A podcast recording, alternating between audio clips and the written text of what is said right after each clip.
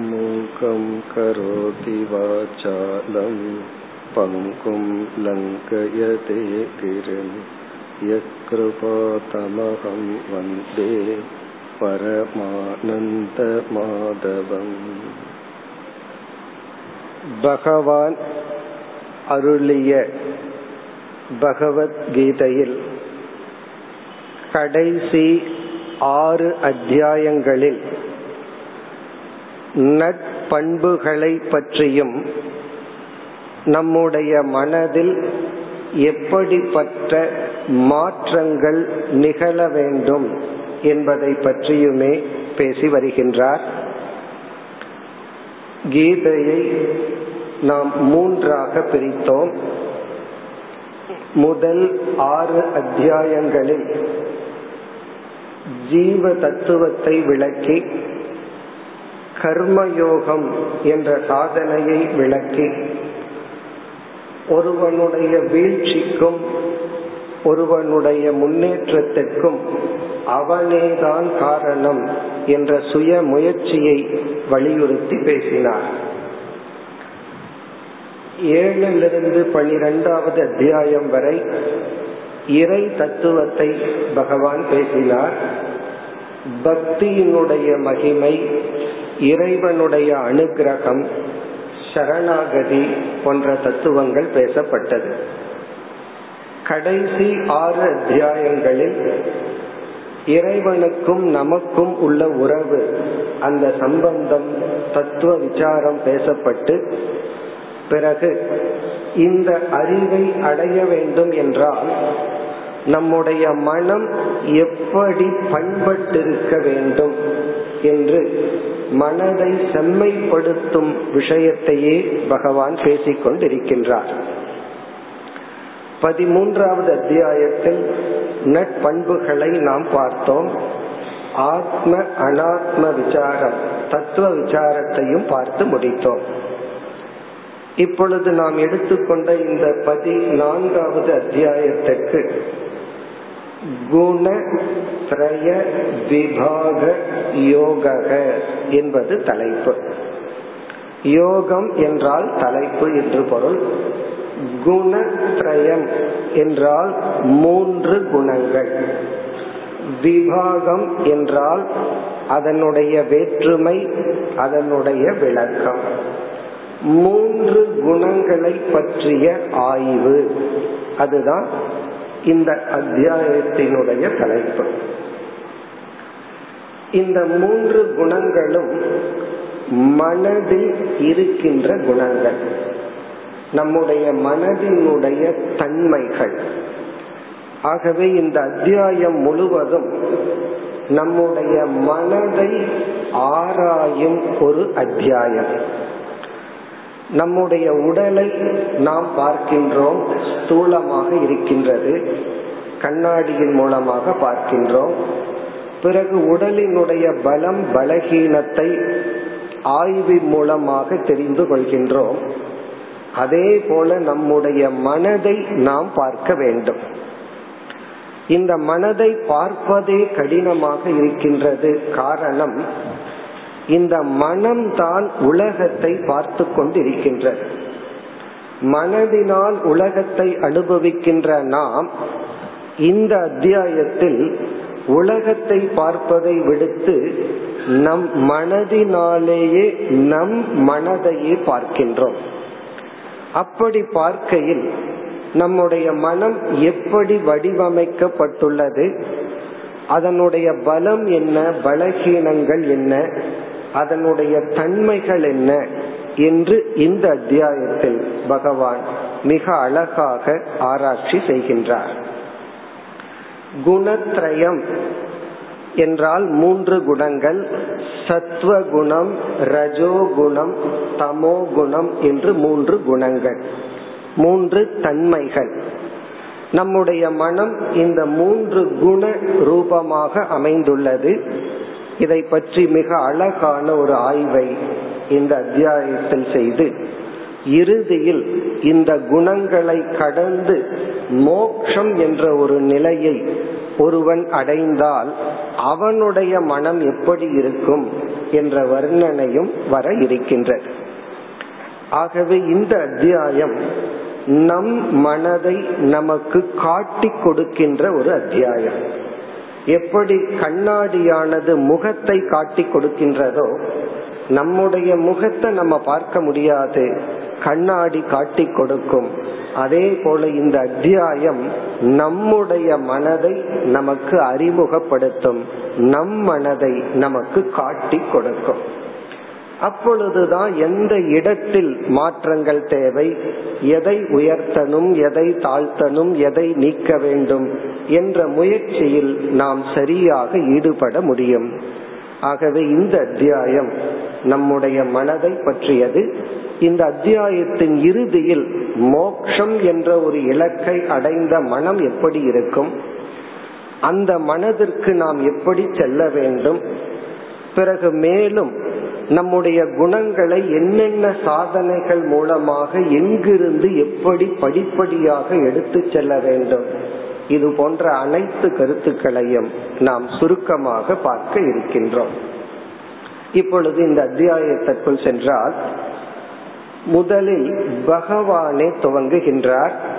அர்ஜுனனுடைய கேள்வி இந்த அத்தியாயத்தின் இறுதியில் தான் வர உள்ளது. எப்படி பகவான் துவங்குகின்றார்?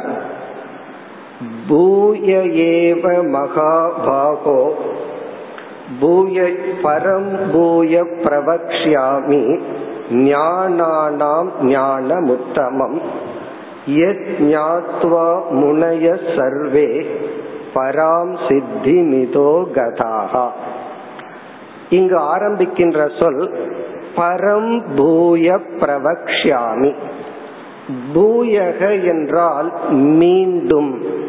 மீண்டும் நான் உனக்கு உபதேசத்தை செய்கின்றேன் என்று முதல் இரண்டு ஸ்லோகங்களில் நான் என்ன சொல்ல போகின்றேன் என்று கூறி பிறகு நான் கொடுக்க போகின்ற அறிவினுடைய மகத்துவம் என்ன என்று ஞானத்தின் மகிமையை பகவான் முதலில் குறிப்பிடுகின்றார். நான் கொடுக்க போகின்ற அறிவு இப்படிப்பட்ட மகத்துவமானது என்று ஞானத்தின் பெருமையை கூறி பிறகு இந்த ஞானத்தினால் உனக்கு என்ன பலன் கிடைக்கும் என்ற ஞானத்தின் பலனையும் கூறுகின்றார். பிறகு பகவானுக்கே தெரிகின்றது ஏற்கனவே இவைகளெல்லாம் கூறப்பட்டு விட்டதுதான். ஆகவேதான் பூயக என்ற சொல்லை பயன்படுத்துகிறார். பூயக என்றால் மீண்டும். நான் ஏற்கனவே இதற்கு முன் உனக்கு இறை ஞானத்தை உபதேசித்துள்ளேன். நட்பண்புகளை எல்லாம் வகுத்து கொடுத்துள்ளேன். இருப்பினும் நான் மீண்டும் உனக்கு அதை வேறு கோணத்தில் விளக்கப் போகின்றேன். இந்த சில பத்திரிகைகள் அல்லது சில புஸ்தகங்கள் எல்லாம் ஒரு முறை நாம் படித்து விட்டால் அதனுடைய விஷயத்தை தெரிஞ்சிட்டோம் அப்படின்னா மீண்டும் அதை படிக்க வேண்டிய அவசியம் கிடையாது. ஆனால் இது போன்ற சாஸ்திரங்களை நாம் மீண்டும் மீண்டும் படிக்கத்தான் நமக்கு அறிவு வளர்ந்து கொண்டே இருக்கும் முதல் முறையில பகவத்கீதையை கேட்கும் போது நமக்கு என்ன புரியும்? அதே பகவத்கீதையை ஐந்தாறு வருடங்களுக்கு பிறகு மீண்டும் மீண்டும் கேட்கும் பொழுது நமக்கு புதிய புதிய அர்த்தங்கள் புரிந்து கொண்டே இருக்கும். ஆகவே இது போன்ற நூல்கள் மீண்டும் மீண்டும் படிக்கப்பட வேண்டும் கேட்கப்பட வேண்டும். காரணம் இத நம்ம புரிஞ்சுக்கிறதுங்கிறது நம் மன பக்குவத்தின் அடிப்படையில தான் அமைகின்றது. ஆகவே இது ஒரு ஞான அபியாசம் என்று சொல்கின்றோம்.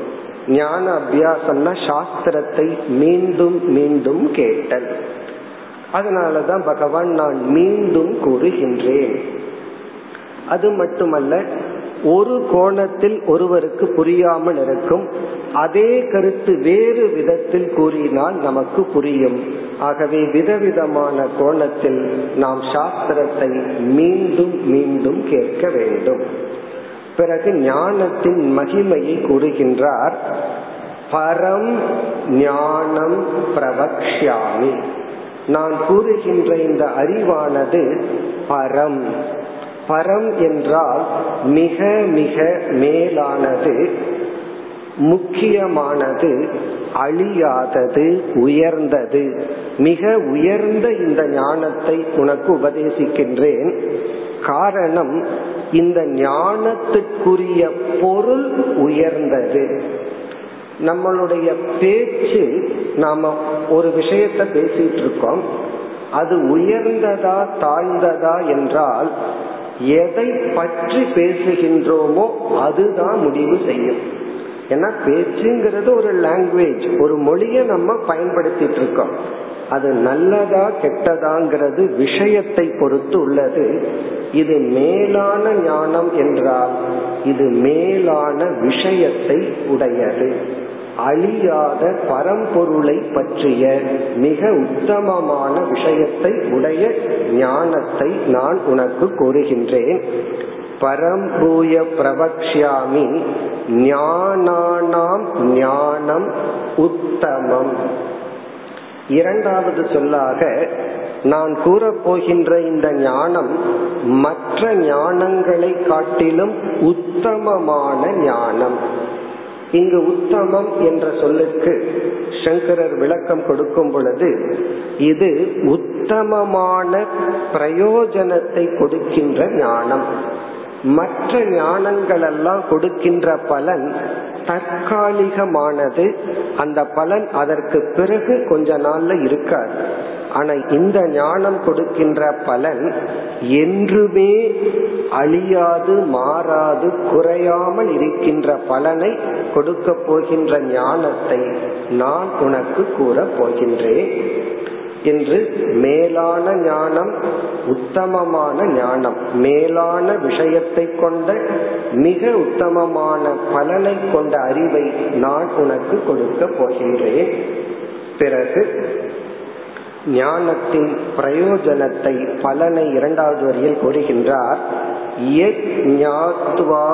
முனைய சர்வே.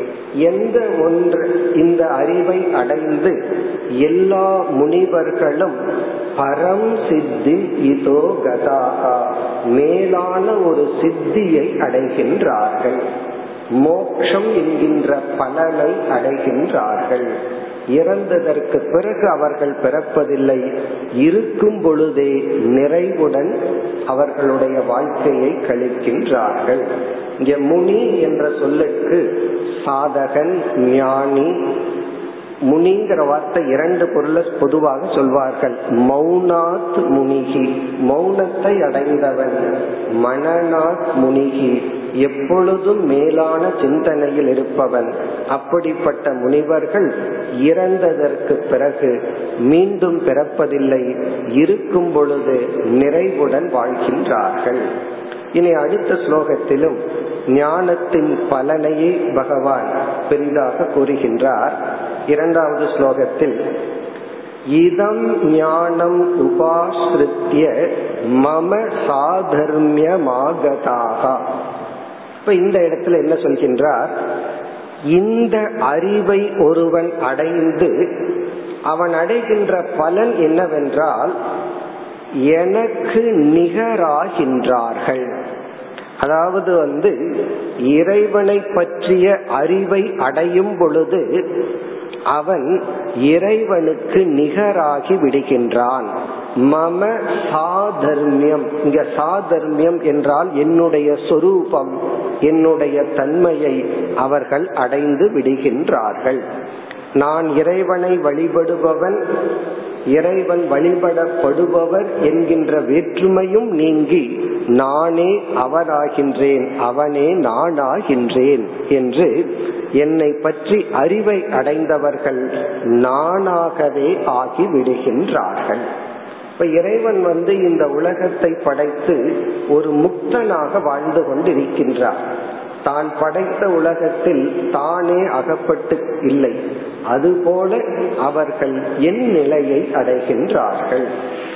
இது வந்து உயிரோடு இருக்கும் பொழுதே அவர்கள் என் நிலையை அடைந்து பிறகு சர்க்கேபி ந உபஜாயந்தே பிரலயே ந வியதந்திச்ச. சர்க்கே என்றால் அவர்கள் பிறப்பதும் இல்லை பிறகு இறப்பதும் இல்லை. அவர்களுக்கு பிறப்பு என்று ஒன்று வருவதும் இல்லை மரணம் என்று பிறகு வருவதும் இல்லை. பிரளயத்தில் அவர்கள் துயரப்படுவதும் இல்லை என்று முதல் இரண்டு ஸ்லோகத்தில் இது இந்த அத்தியாயம் மட்டுமல்ல முழு பகவத்கீதையில் பகவான் எந்த ஒரு அறிவை கூறினாரோ கூறப்போகின்றாரோ அதனுடைய மகத்துவம் அதனுடைய பெருமையை கூறி குணங்களை பற்றி விசாரத்தை மேற்கொள்வதற்கு முன் அடுத்த இரண்டு ஸ்லோகங்களில் இறைவனுடைய தன்மையை ஈஸ்வரனுடைய லட்சணத்தை பகவான் குறிப்பிடுகின்றார். இத வந்து ஏழாவது அத்தியாயத்தில் ஆரம்பித்தார் பிறகு ஒன்பது பத்து பதினொன்று என்று அனைத்து அத்தியாயங்களிலும் யார் இறைவன் என்ற அறிவை பகவான் புகட்டினார். அதை அடுத்த இரண்டு ஸ்லோகத்தில் நமக்கு ஞாபகப்படுத்தி கொள்கின்றார். யார் இறைவன்கிற அறிவை கூறிவிட்டு பிறகு ஐந்தாவது ஸ்லோகத்திலிருந்துதான் குண விசாரத்தை பகவான் மேற்கொள்கின்றார். ஆகவே இந்த அத்தியாயத்தினுடைய தலைப்பின்படி வருகின்ற விஷயம் ஐந்தாவது ஸ்லோகத்திலிருந்து இந்த அத்தியாயம் முடியும் வரை. அடுத்த இரண்டு ஸ்லோகங்களில் ஏற்கனவே உபதேசம் செய்த அந்த ஞானத்தை நமக்கு ஞாபகப்படுத்துகின்றார். ஆகவே இங்கும் நாம் அந்த இறைவனை பற்றிய விரிவான விளக்கத்துக்கு செல்லாமல் சுருக்கமாக இங்கு என்ன பகவான் ஞாபகப்படுத்துகிறார் என்பதை ஞாபகப்படுத்திக் கொள்வோம். இப்ப யார் இறைவன்? ஈஸ்வரனுடைய இறைவனுடைய டெபனிஷன் லட்சணம் என்ன? என்ற ஒரு கேள்வி வரும் பொழுது இந்த இலக்கணம் இறைவனுக்கு நாம எப்படிப்பட்ட டெபனிஷன் கொடுக்கிறோம்ங்கிறதும் கூட படிப்படியாக மாறிக்கொண்டே வரும். இப்ப மிக மிக ஆரம்பத்தில் இருக்கின்றவர்களுக்கு இறைவனை பற்றி ஒரு லட்சணம் சொல்லுவோம்.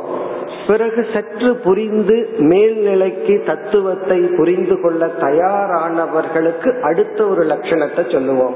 இப்படி படிப்படியாக இறைவனுடைய லட்சணம் உருமாறிக்கொண்டே போகும். இனி நம்ம வந்து சாஸ்திரம் நமக்கு இறைவனை எப்படி அறிமுகப்படுத்துகின்றது என்றால் நம்ம ஏற்கனவே ஏழு போன்ற அத்தியாயங்களில் பார்த்த கருத்துதான்.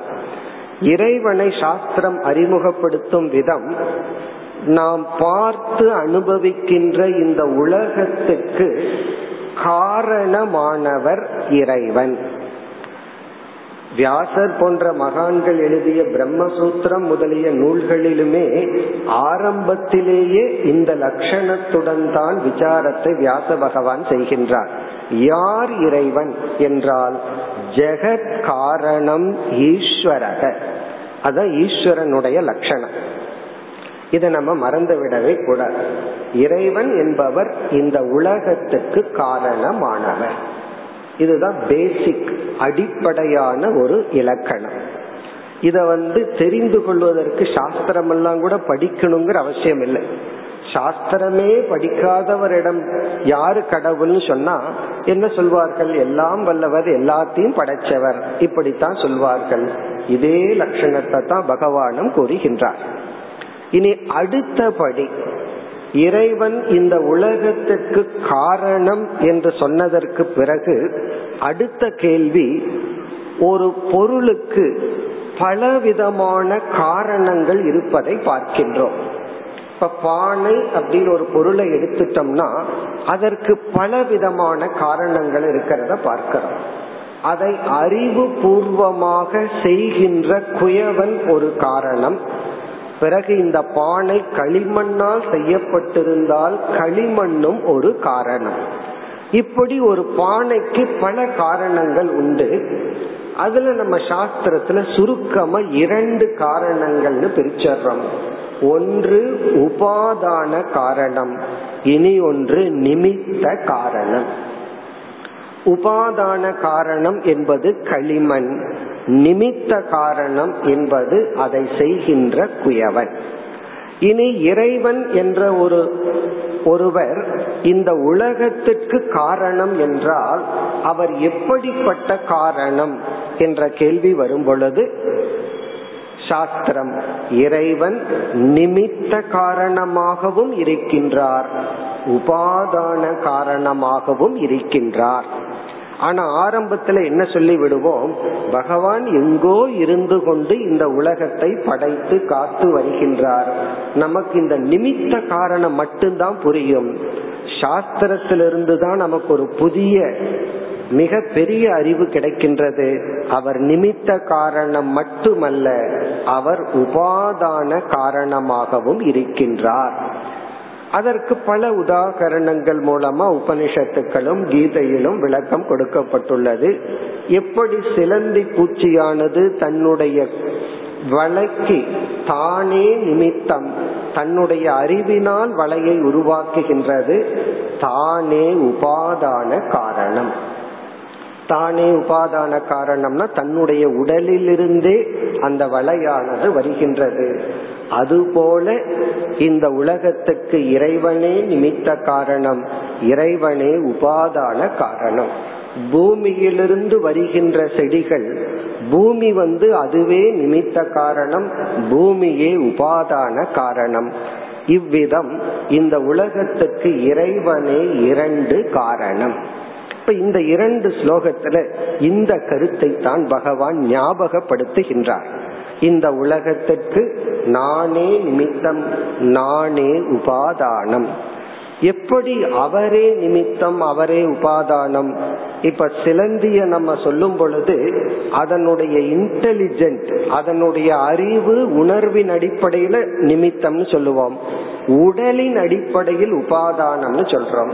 அதே போல இறைவன் தன்னுடைய பிரம்மன் என்கின்ற சொரூபத்தின் அடிப்படையில் அறிவு பூர்வமாக இந்த உலகத்தை படைத்துள்ளார். தன்னிடம் ஒரு சக்தியை வைத்துள்ளார். அந்த சக்திக்கு பெயர் மாயை என்று. அந்த மாயா என்ற சக்தியின் அடிப்படையில் அவரே உபாதான காரணமாகவும் இருக்கின்றார். இப்ப இந்த கருத்தை தான் ஏழாவது அத்தியாயத்தில் பகவான் அறிமுகப்படுத்தி இறைவனே உபாதான காரணம்ங்கிறது என்னதான் படிச்சாலும் அவ்வளவு சுலபமாக நம்மால் கிரகித்து கொள்ள முடியாது. அதற்காகத்தான் இரண்டு அத்தியாயங்கள் வச்சார். விபூதி அத்தியாயமும் விஸ்வரூப தர்சனம்ங்கிற அத்தியாயம். இப்ப உதாரணமாக நம்ம சில பல நகைகளை பார்க்கிறோம்.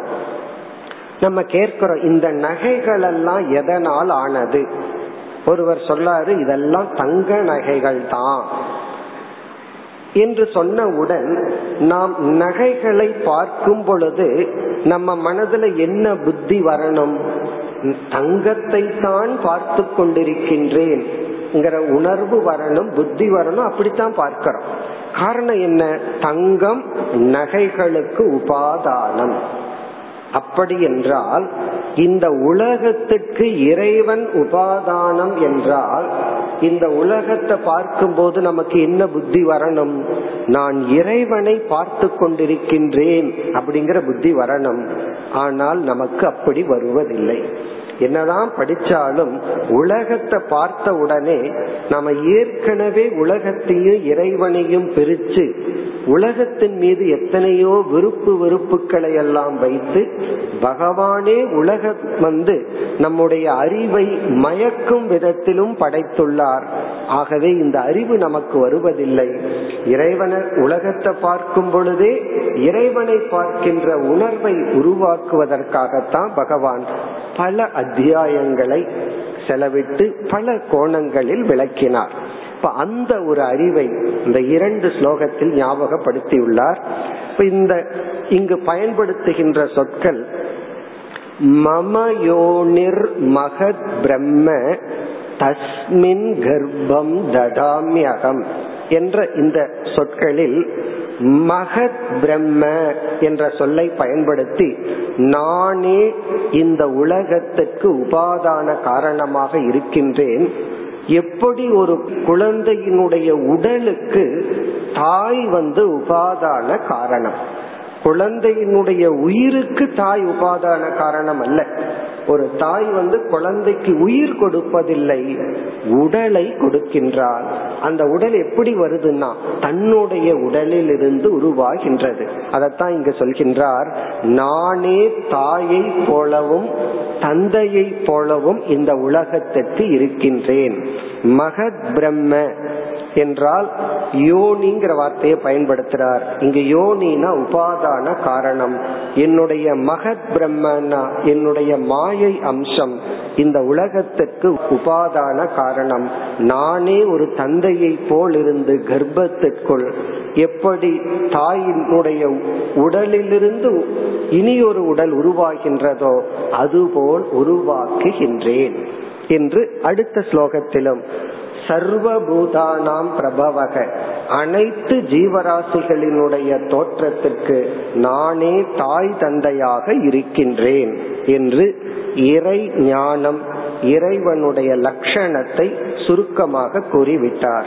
இனி நாம் ஐந்தாவது ஸ்லோகத்திலிருந்துதான் குணத்தை பற்றிய விசாரத்திற்குள் செல்ல இருக்கின்றோம். இனி நம்ம அஞ்சாவது ஸ்லோகத்திலிருந்து பகவான் என்ன சொல்ல போகின்றார்னு பார்ப்போம். இந்த அத்தியாயத்திற்குள் செல்வதற்கு முன் குணங்களை பற்றி பகவான் என்னென்ன கருத்துக்களை கூற போகின்றார் என்று சுருக்கமாக பார்த்து விடுவோம். தலைப்பை மட்டும் பார்த்துவிட்டு பிறகு விளக்கமாக செல்லலாம். இனி வருகின்ற அனைத்து கருத்துக்களையும் நாம் ஒன்பது தலைப்பின் கீழ் பிரிக்கின்றோம். ஒரு ஒன்பது டாபிக்க நம்ம பிரிக்கிறோம். அதாவது எல்லாமே குணத்தை பற்றி. சத்துவம் ரஜஸ் தமஸ் என்ற குணத்தை பற்றிய விசாரம். இந்த குணம் நம்முடைய மனம். என்று புரிந்து கொள்ள வேண்டும். இந்த நம்முடைய மனமே இந்த குண ரூபமாக உள்ளது. இந்த குணங்களை பற்றி என்னென்ன கருத்தெல்லாம் பகவான் சொல்றாரோ அதை நம்ம இப்ப பிரிச்சர்றோம் ஒன்பது தலைப்பு. இனி ஒவ்வொரு தலைப்பு என்ன என்று ஒன்பது தலைப்பையும் இப்ப பார்த்துருவோம். பிறகு ஒவ்வொரு ஸ்லோகத்திற்குள் செல்லும் பொழுது இந்த ஸ்லோகத்தில் இந்த தலைப்பை பகவான் பேசுகின்றார் என்று நாம் புரிந்து கொள்ளலாம். இப்ப நம்முடைய விசாரம் வந்து அந்த நைன் டாபிக் இந்த அத்தியாயம் முடியும் வரை என்னென்ன கருத்து சொல்றாங்க அதைத்தான் இந்த அத்தியாயத்தில் நாம் பார்த்து முடிக்க போகின்றோம். இதில் முதல் கருத்து குண மூலம் குண மூலம் ஃபர்ஸ்ட் டாபிக் குண மூலம் என்றால் இந்த மூன்று குணங்கள் எங்கிருந்து தோன்றின? ஷார்ட்ஸ் இந்த மூன்று குணங்களினுடைய தோற்றம் எங்கிருந்து வந்தது? இந்த சத்துவ குணம் ரஜோகுணம் தமோ குணம் என்று இந்த மூன்று குணங்கள் நம்முடைய மனத்தினுடைய தன்மைகள். நம்முடைய மனமே மூன்று குணமாகத்தான் இருக்கின்றது. சரி மனசுக்கு எங்கிருந்து இந்த மூணு குணங்கள் வந்தன? ஷோர்ஸ சொல்றார் பகவான் ஃபர்ஸ்ட் இந்த மூணு குணம் எங்கிருந்து வந்துச்சு? அது வந்து முதல் தலைப்பு குண மூலம் அதுதான் இந்த ஐந்தாவது ஸ்லோகத்திலிருந்து ஆரம்பிக்கின்றார். இரண்டாவது தலைப்பு வந்து குண லட்சணம் டெபனிஷன் சத்துவ குணம்னா என்ன? டெபனிஷன் சத்துவம்னா என்ன? ரஜோ குணம்னா என்ன? தமோ குணம்னா என்ன? என்று மூன்று குணங்களினுடைய லட்சணத்தை பகவான் கூற போகின்றார். Definition of three gunas. மூன்று குணத்தினுடைய லட்சணம் நம்ம சொல்ற சத்துவ குணம் நம்ம மனசுல உடனே சத்துவம்னா அமைதி ரஜஸ்னா அமைதியின்மை தமஸ் அப்படின்னா சோர்வு தூக்கம் அப்படின்னு சொல்றோம் அதுதான். ஆனா இங்க மிக அழகா தெளிவாக லட்சணத்தை சொல்ல போற. இதுதான் சத்துவத்தினுடைய லட்சணம். இது தமோ குணத்தின் லட்சணம். இது வந்து ரஜோ குணத்தின் லட்சணம்னு மூன்று குணத்தினுடைய டெபனிஷன் பிறகு மூன்றாவது கருத்து பந்த பிரகாரக பந்தன பிரகாரம். பந்தன பிரகாரம் என்றால் குணம்ங்கிற சொல்லுக்கு சமஸ்கிருதத்துல இனி ஒரு பொருள் இருக்கு. கயிறு அப்படின்னு ஒரு பொருள் இருக்கு. குணம் அப்படின்னா கயிறுன்னு ஒரு பொருள். இந்த கயிறு என்ன பண்ணும்? இரண்டை சேர்த்தி கட்டிவிடும். பந்தப்படுத்தும். நம்மை கட்டுவதுதான் கயிறு. அப்படி வந்து பகவான் சொல்ல போற இந்த மூன்று குணங்களும் நம்மை பந்தப்படுத்துகின்றது நம்மை கட்டுகின்றது நம்முடைய சுதந்திரத்தை இழக்க செய்கின்றது அப்படின்னு சொல்லிட்டு பிறகு என்ன செய்ய போறார்? ஒவ்வொரு குணங்களும் எப்படி நம்மை பந்தப்படுத்துகின்றது? இந்த சத்துவ குணம் நம்ம எப்படி பந்தப்படுத்தும்? ரஜோகுணம் நம்ம எப்படியெல்லாம் பந்தப்படுத்துகிறது? தமோ குணம் நம்ம எப்படி பந்தப்படுத்துகின்றது? அப்ப மூன்றாவது தலைப்பு வந்து பந்தன பிரகாரக. பிரகாரகன்னா எப்படி? எப்படி ஒவ்வொரு குணமும் நம்மை பந்தப்படுத்துகிறது? இப்ப சத்துவ குணம் நல்லதுதான். ஆனா அதுலயும் பந்தப்படுத்துற தன்மை இருக்கு. ரஜோ குணத்திலையும் சில நல்ல தன்மைகள் இருக்கு. ஆனா அதுவும் பந்தப்படுத்துற சில தன்மையும் அதற்கு இருக்கு. தமோ குணத்திலையும் சில நன்மைகள் இருக்கு நல்ல அம்சங்கள் இருக்கு. நம்ம மூணு குணங்களை பற்றி நினைக்கும் பொழுது சத்துவ குணம்தான் உயர்ந்தது ரஜோ குணமும் தமோ குணமும் கூடாது உயர்ந்ததல்ல தாழ்ந்ததுன்னு நினைக்க கூடாது. தமோ குணத்திலையும் நல்ல அம்சம் இருக்கு பந்தப்படுத்துற அம்சம் இருக்கு. ஒருவனுக்கு தூக்கமே வரலன்னு வச்சுக்குவோமே அங்க தமோ குணம் இல்லைன்னு அர்த்தம். இப்ப தூக்கம்ங்கிறது நமக்கு வரணும்னா தமோ குணம்ங்கிறது நமக்கு தேவைதான். அப்போ உறக்கத்துக்கு தமோ குணம் தேவை. செயல்பட நமக்கு ரஜோ குணம் தேவை. சத்துவ குணம் அறிவுக்கும் புரிந்து கொள்வதற்கும் தேவைப்படுகிறது. அப்படி நம்ம பார்க்க போறோம். மூன்று குணத்திலையும் பிளஸ் பாயிண்ட் இருக்கு மைனஸ் பாயிண்ட் இருக்கு. அப்படி அந்த மைனஸ் பாயிண்ட சொல்லி ஒவ்வொரு குணங்களும் நம்ம எப்படி பந்தப்படுத்த போகின்றது. அது மூன்றாவது தலைப்பு. பந்தன பிரகாரக. த மெத்தட் இன் விச் எப்படி குணங்கள் நம்மை பந்தப்படுத்தும். எதவோ குணங்கள்னு சொன்னா நம்ம எங்கேயோ இருக்குன்னு நினைச்சிட்டு இருப்போம். இது எல்லாமே நம்ம மனசுக்குள்ள இருக்கு. நம்ம மனசு எப்படிப்பட்ட குண தூண்டுதலிலிருந்து நாமளே பந்தப்பட்டு கொண்டு இருக்கின்றோம் இது எல்லாமே நம்ம மைண்ட பற்றிய ஒரு ஸ்டடி நம்ம மனதை பற்றிய ஒரு ஆய்வு. இனி நான்காவது தலைப்பு குண ஆதிக்கியம் குண ஆதிக்கியம் என்பது நான்காவது தலைப்பு. குண ஆதிக்கியம் என்றால் எல்லா மனிதர்களுடைய மனதிலும் மூன்று குணங்களும் கண்டிப்பாக இருக்கும் ஒருவர் சொல்ல முடியாது. எனக்கு வந்து ரஜோகுணம் மட்டும்தான் இருக்கு. சத்துவ குணமும் தமோ குணமும் கிடையாதுன்னு சொல்லவே முடியாது. அல்லது ஒருவர் வந்து எனக்கு தமோ குணம் மட்டும்தான் இருக்குன்னு சொல்ல முடியாது. அல்லது சத்துவம் மட்டும்தான் இருக்குன்னு சொல்ல முடியாது. எல்லா மனதிலும் மூன்று குணங்களும் இருக்கின்றது. இதுல என்ன வேற்றுமைனா எந்த குணம் எந்த நேரத்தில் தன்னுடைய ஆதிக்கியத்தை வெளிப்படுத்துகிறது. ஆதிக்கியம்னா இப்ப சத்துவ குணம் மேலோங்கி வரணும்னா அது என்ன செஞ்சு ஆகணுமா? ரஜோ குணத்தையும் தமோ குணத்தையும் அடக்கி ஆகணும். அதே போல தமோ குணம் மேலோங்கி வரணும் அப்படின்னு சொன்னா அது சத்துவ குணத்தையும் ரஜோ குணத்தையும் வென்றுதான் தமோ குணம் வர வேண்டும். இப்ப நமக்கு உறங்க போகிறோம் அப்படின்னா அந்த இடத்துல ரொம்ப படிக்கலாம்னு ஆசை இருந்தா எப்படி தூக்கம் வரும்? அல்லது எதையாவது செய்யலாங்கிற ஆசை இருந்தா எப்படி தூக்கம் வரும்? அப்ப இந்த தமோ குணம் வந்த உடனே இத பண்ணலாம் அதை பண்ணலாங்கிற ஆசை ரஜோ குணத்தை அது தள்ளி விடணும். இத படிக்கலாம் அதை தெரிஞ்சுக்கலாம் இத பார்க்கலாங்கிற ஆசையும் அதை நீக்கி தமோ குணம் இந்த ரெண்டையும் வென்றால்தான் அது மேல் நோக்கி வரும். இப்ப குண ஆதிக்கியம் என்றால் எப்படி ஒரு குணம் மற்ற குணத்தை தள்ளி தான் தன்னுடைய செயலை காட்டுகின்றது? தன்னுடைய செயலை காட்டணும்னா அது எப்படி மற்ற குணத்தை நீக்குகின்றது?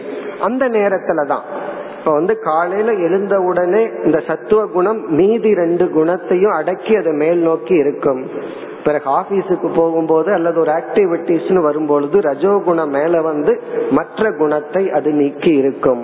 இவ்விதம் குண ஆதிக்கியம் குண ஆதிக்கியம்னா எந்த குணம் எப்பொழுது எப்படி தன்னுடைய வேலையை காட்டுகின்றது அல்லது முன்னிலையில் நிற்கின்றது. இது வந்து நான்காவது தலைப்பு. ஐந்தாவது தலைப்பு நம்ம இந்த விசாரம் எல்லாம் பண்றது எதற்கு? நம்ம மனதையே நம்ம இப்ப ஸ்டடி பண்றோம். இதுதான் சத்துவ குணம் இது தமோ குணம் இது ரஜோ குணம். இந்த சத்துவ குணத்துல இவ்வளவு நன்மை இருக்கு இதுல இந்த சத்துவ குணத்தும் இந்த விதத்துல நம்ம பந்தப்படுத்திடும் இப்ப ரஜோ குணத்துல இந்த நன்மை இருக்கு இந்த தீமை இருக்கு. தமோ குணத்திலையும் நன்மை தீமை இருக்கு நல்லா தெரிஞ்சிட்டோம். பிறகு நம்ம என்ன பண்ணணும்? நம்ம வந்து சாஸ்திரம் என்ன சொல்லுன்னா படிப்படியா முன்னேறி நீ வந்து சத்துவ குண பிரதானமான மனுஷனா இருக்கணும். நீ பேசிக்கா ஒரு சாத்விக் பர்சனா இருக்கணும். எப்ப ரஜஸ் தேவைப்படுதோ அப்ப உன்னுடைய ரஜோ குணத்தை வெளிப்படுத்தணும். எப்ப தமோ குணம் தேவைப்படுதோ அப்ப தமோ குணத்தை வெளிப்படுத்தணும். அப்படி இந்த குணங்களை எல்லாம் நீ பார்த்து நீ எந்த குணத்துல தூண்டுதல்ல அதிகமா இருக்க? சில சமயங்கள்ல சில சூழ்நிலைகள்ல அல்லது சில மனிதர்களை பார்த்தாவே இவருக்கு ரஜோகுணம் வந்துடும் அல்லது சில மனிதர்களை பார்த்தாவே இவருக்கு தமோ குணம் வந்துடும் ஒருவர் வந்து நம்மிடம் அவருடைய தற்புகளையே பேசிட்டு இருக்காருன்னு வச்சுக்கோமே. உடனே நமக்கு தமோ குணம் வந்துடும் தூங்கிடலான்னு தோணும். கேட்க தோணாது. ஒருவர் வந்து பேசினால் உடனே நமக்கு சத்துவ குணம் வந்துடும் கவனமா கேட்க வேண்டும். அப்படி சில சூழ்நிலைகள் என்ன பண்ணும்னா நமக்கு குணத்தை மாறி மாறி கொடுத்து கொண்டு இருக்கும் இப்ப நம்ம பகவான் நம்ம என்ன பண்ண சொல்றார்? உன்னுடைய மனதை நன்கு ஆராய்ச்சி செய்து நீ எந்த குணத்தின் தூண்டுதலில் அதிக காலம் இருக்கின்றாய்? நீ சத்துவ பிரதானமான மனுஷனா இருக்கிறையா? ரஜோ குணத்தினுடைய தூண்டுதல் அதிகமா இருக்கிறையா? தமோ குணத்தின் தூண்டுதல்ல அதிகமா இருக்கிறையா? இத நீ கண்டுபிடிக்க வேண்டும். அப்ப நம்ம என்ன பண்ணணும்னா நம்மையே நம்ம கண்டுபிடிக்க வேண்டும். நான் எந்த குணத்தின் தூண்டுதலில் அதிகமாக இருக்கின்றேன்? சில விஷயங்களை பத்தி ஒருவர் சொல்லும் பொழுது நம்ம அந்த டாபிக்கை நம்ம புரிஞ்சுக்கவே மாட்டோம். அப்ப அந்த இடத்துல இந்த ஏரியால வந்து நான் தமோ குணம் தான் எனக்கு இருக்கு. இந்த ஏரியால எனக்கு ரஜோ குணம் இருக்குன்னு சொல்லி நம்ம வந்து எந்த குணம் நம்மளைய இன்ஃபுளுயன்ஸ் பண்ணிட்டு இருக்கு தூண்டி கொண்டிருக்கின்றதுன்னு கண்டுபிடிக்கணும். ஆகவே அடுத்த தலைப்பு வந்து குண லிங்கம் இங்க லிங்கம் என்றால் அறிகுறிகள் அடையாளம். நான் எந்த குணத்தில் இருக்கின்றேன்? இப்ப சத்துவ குணம்னு ஒண்ணு எனக்கு இருந்தால் நான் எப்படியெல்லாம் இருப்பேன்? ரஜோகுணம்னு எனக்கு ஒன்று இருந்தா நான் எப்படி செயல்படுவேன். என்னுடைய ஆக்டிவிட்டிஸ் கேரக்டர் பேச்செல்லாம் எப்படி இருக்கும். தமோ குணம் இருந்தா நான் எப்படி இருப்பேன்னு சொல்லி இங்க லிங்கம்னா அடையாளம். குணங்களை கண்டுகொள்ளும் அடையாளம். அதெல்லாம் சொல்ல போற. இப்படியெல்லாம் நீ செயல்பட்டு கொண்டிருந்தால் நீ வந்து சத்துவத்தில் இருக்கிறன்னு கண்டுபிடிச்சுக்கோ. இந்த மாதிரி உனக்குள்ள உணர்வுகளும் செயல்பாடும் இருந்தால் நீ ரஜோ குணத்தின் தூண்டுதல்ல இருக்கின்றாய்னு கண்டுபிடித்துக்கொள் அப்படின்னு சொல்லி பகவான் வந்து இந்த குழு கொடுக்க போற அடையாளம் காட்ட போறார். இப்ப குணலிங்கம் என்றால் நாம் எந்த குணத்தில் இப்பொழுது இருக்கின்றோம்னு கண்டுபிடிக்க ஒரு உபாயத்தை சொல்ல போற அதாவது வரிசையா சொல்லுவார். சத்துவ குணம் மேலோங்கி இருந்தா உன்னுடைய பிஹேவியர் எல்லாம் இப்படி இருக்கும்.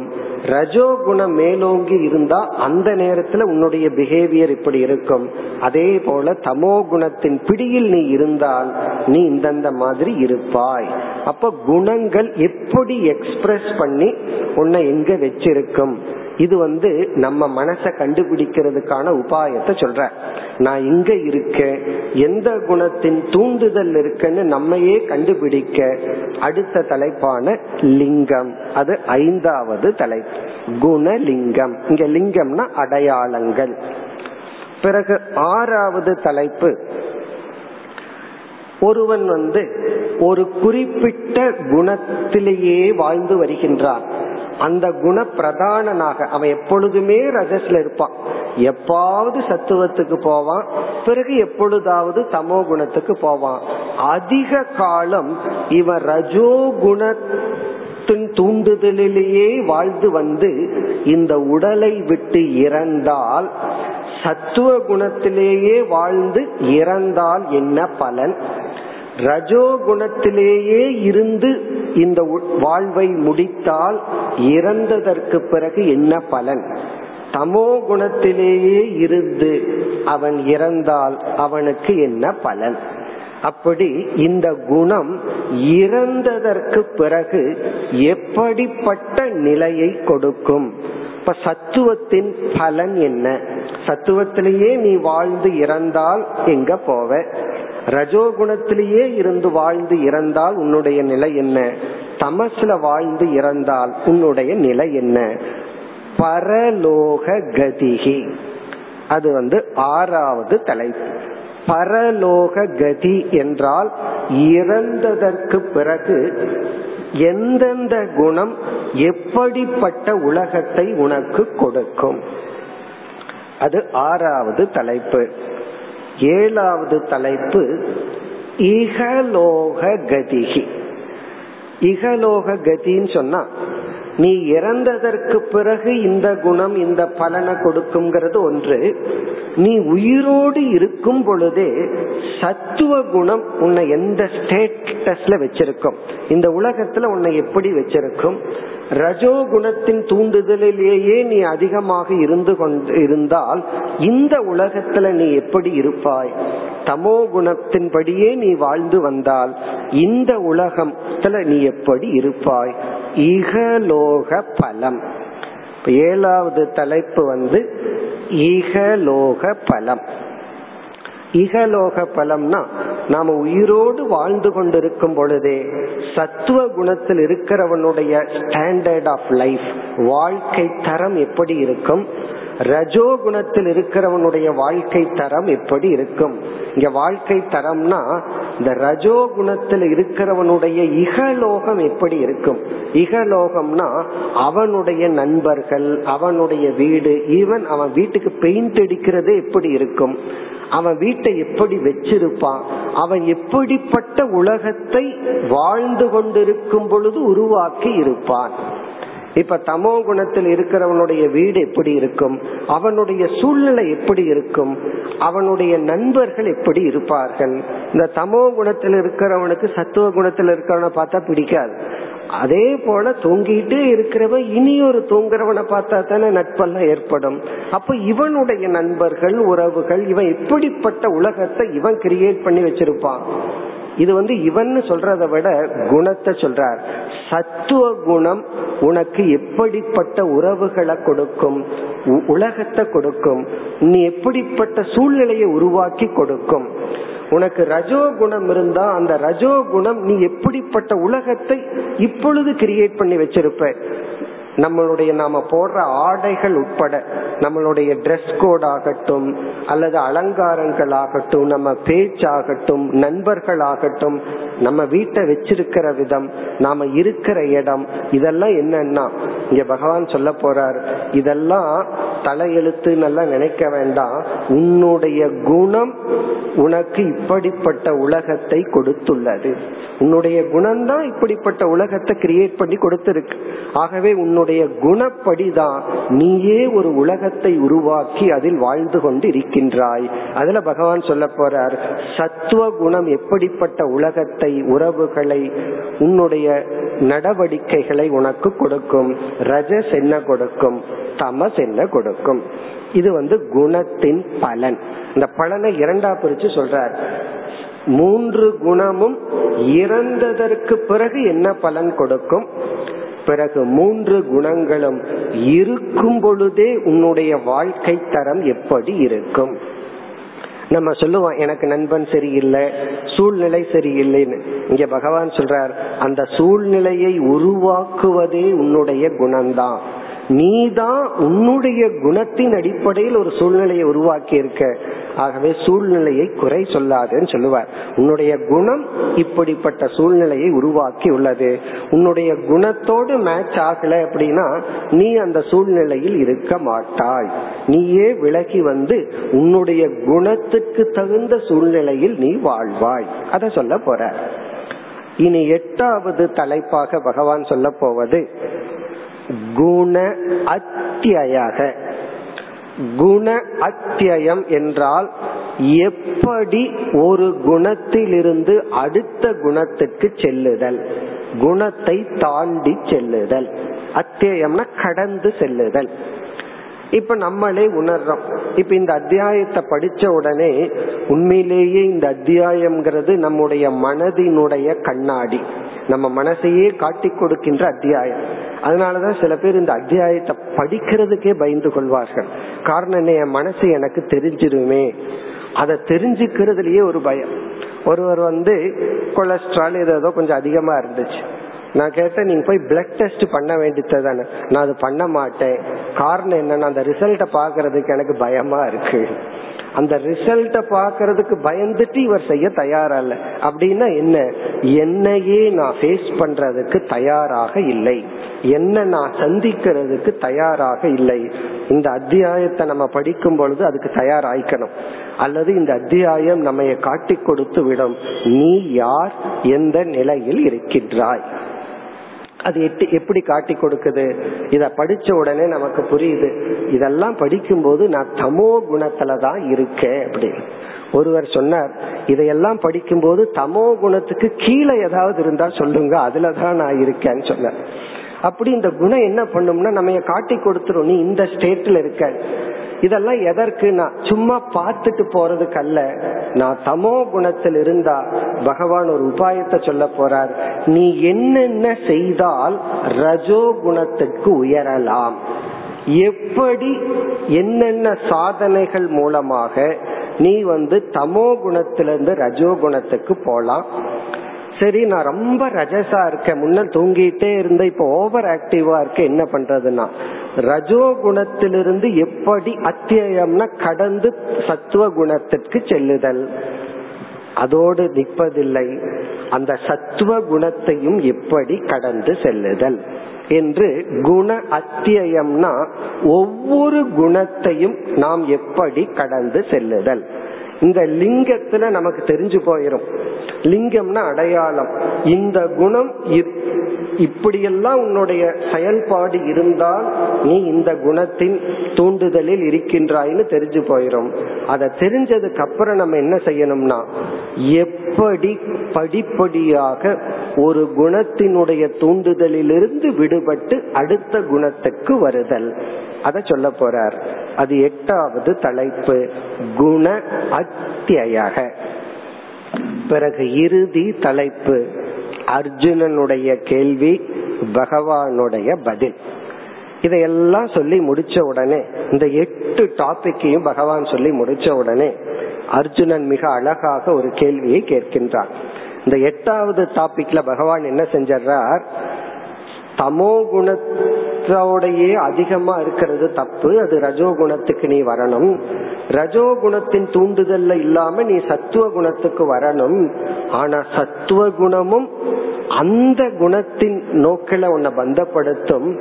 அதையும் கடந்து குண அதீதனாக வேண்டும். குணாதீதன். அந்த சத்துவ குணத்தையும் கடக்க வேண்டும் சொல்லிடுறார். உடனே அர்ஜுனனுக்கு ஒரு சந்தேகம் வருது. இந்த குணங்களை கடந்தவனுடைய லட்சணம் என்ன?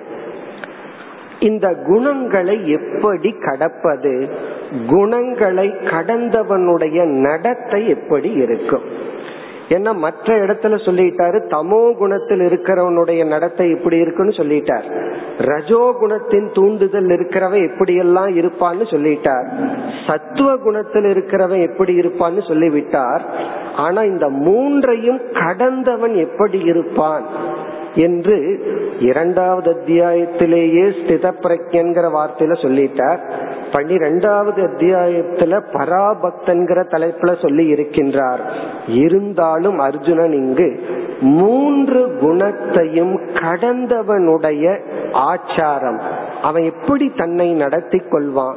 இந்த உலகத்திலிருந்து அவனுக்கு கிடைக்கிற அனுபவங்களை எல்லாம் எப்படி பொருள்படுத்துவான்? அவனோட இன்டர்பிரட்டேஷன் எப்படி இருக்கும்? பகவான் சொல்ல போறார் அவனை துயரப்படுத்திக்காதபடி மற்றவர்களையும் துயரப்படுத்தாதபடி பொருள்படுத்துவான்னு சொல்ல போறார். அவன் எப்படி அதை பொருள்படுத்துவான்? அவனுடைய ஆச்சாரம் என்ன? அவனுடைய அடையாளங்கள் என்ன? அர்ஜுனன் அதே வார்த்தையை பயன்படுத்த போகின்றான். கயிர் லிங்கைஹி என்னென்ன அடையாளங்களால் நாம் குணத்தை இவன் கடந்துள்ளான்னு தெரிந்து கொள்வது அல்லது யாரு கடக்கிறாங்களோ இல்லையோ என்னென்ன அடையாளங்களை வச்சு நான் குணத்தை கடந்து விட்டேனா இல்லையான்னு கண்டு கொள்ளுதல். அப்ப கடைசி தலைப்பு வந்து ஒன்பதாவது டாபிக் குணாதீத லட்சணம் குணங்களை கடந்தவனுடைய லட்சணம் இதுக்குள்ளேயே பகவான் வந்து குணாதீதனுடைய ஆச்சாரம் லட்சணம் உபாயம் இதெல்லாம் சொல்ல போற இப்போ ஒன்பதாவது தலைப்பு ஒரே ஒரு தலைப்பு குணங்களை கடந்தவன். வேறு வார்த்தையில சொல்லணும்னா ஞானியினுடைய லட்சணம் மோட்சத்தை அடைந்தவன். இந்த உலகத்துல எதை அறிய வேண்டுமோ அடைய வேண்டுமோ அதை அடைந்தவனுடைய இலக்கணம் எப்படி இருக்கும்? இந்த கடைசி தலைப்பு வந்து ஞானிய பற்றி ஞானத்தினுடைய பலனை பற்றி. ஞானம் கிடைச்சிடுதுன்னா அவன் எப்படி எல்லாம் மகிழ்ச்சியா இருக்கான் உலகத்துல எப்படி வாழ்வான். நம்ம நினைச்சிட்டோம் ஞானி நாயிட்டா அவன் உலகத்திலிருந்து முழுமையா விலகி போயிருவான். உலகத்தோட அவன் டிரான்சாக்ட் பண்ணவே மாட்டான்னு நினைக்கிறோம். இங்க பகவான் அப்படி சொல்லல. அவன் ஞானியாயிட்டு இந்த உலகத்துல சாதாரணமா வாழ்ந்துட்டு இருக்கான் அவனுடைய வாழ்க்கை தரம் எப்படி இருக்கும் என்று ஞானியுடன் இந்த அத்தியாயத்தை முடிப்பார். ஆகவே இந்த முழு அத்தியாயமுமே நம் மனதை நமக்கு காட்டி கொடுக்கின்ற ஒரு அத்தியாயம். இப்ப சுருக்கமா இந்த ஒன்பது தலைப்பை பார்த்தோம்னா குணமூலம்.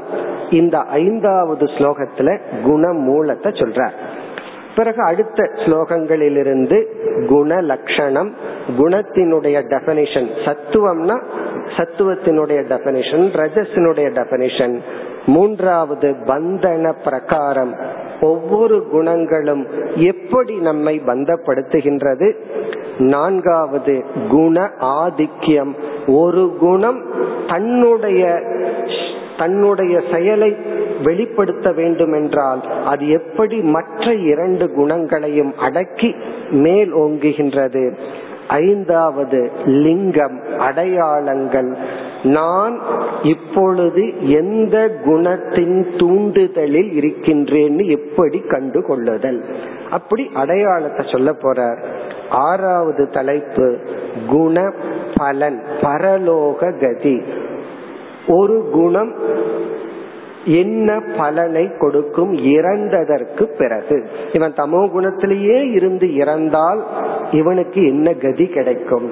ரஜோ குணத்திலேயே இருந்து இறந்தால் இவனுடைய நிலை என்ன? ஏழாவது தலைப்பு இகலோக பலம் உன்னுடைய கேரக்டர் உன்னுடைய குணம் அதுவே நீ ஒரு உலகத்தை உருவாக்கி உள்ளாய் என்னை சுற்றி இருப்பவர்கள் எல்லாம் எனக்கு அன்பு செலுத்துகிறார்கள் நீ சொன்னேனா நீ அப்படிப்பட்ட குணம் இருந்து அப்படிப்பட்ட மனிதர்களை உருவாக்கி உள்ளாய். சுற்றி இருப்பவர்கள் எல்லாம் என்னை வெறுக்கின்றார்கள் நீ சொன்னேனா அப்படி வெறுப்பவர்களை நீதான் உருவாக்கி உள்ளாய். உன்னுடைய குணமே அப்படிப்பட்ட உலகத்தை உருவாக்கி உள்ளது. பிறகு நம்ம நாம எப்படி நடந்து கொள்கின்றோம்? எங்க சந்தோஷமா இருக்கிறோம்? இதெல்லாம் உன்னுடைய குணம். இகலோகத்தை உருவாக்குவது. எட்டாவது தலைப்பு எப்படி படிப்படியாக குணங்களை கடந்து செல்லுதல். நம்ம தமோ குணத்துல இருந்தா தவறில்லை. சாஸ்திரப்படி ஒரு குழந்தை பிறக்கும் பொழுது தமோ குணத்துல தான் பிறக்குது. பதினெட்டு மணி நேரம் தூங்கிட்டு இருக்கும். பிறகுதான் அப்படியே ரஜசெல்லாம் வரும். இறுதி தலைப்பு எட்டாவது தலைப்பு குணத்தை கடத்தல். ஒன்பது ஒன்பதாவது தலைப்பு குணங்களை கடந்தவனுடைய இலக்கணம். இதைத்தான் இந்த அத்தியாயத்தில் நாம் பார்க்க போகின்றோம். நாளை முதல் தொடர்வோம். ஓம் போர் நமத போர் நமிதம் போர் நமுதச்சதே पूर्णस्य पूर्णमादाय पूर्णमेवावशिष्यते ॐ शान्ति शान्ति शान्तिः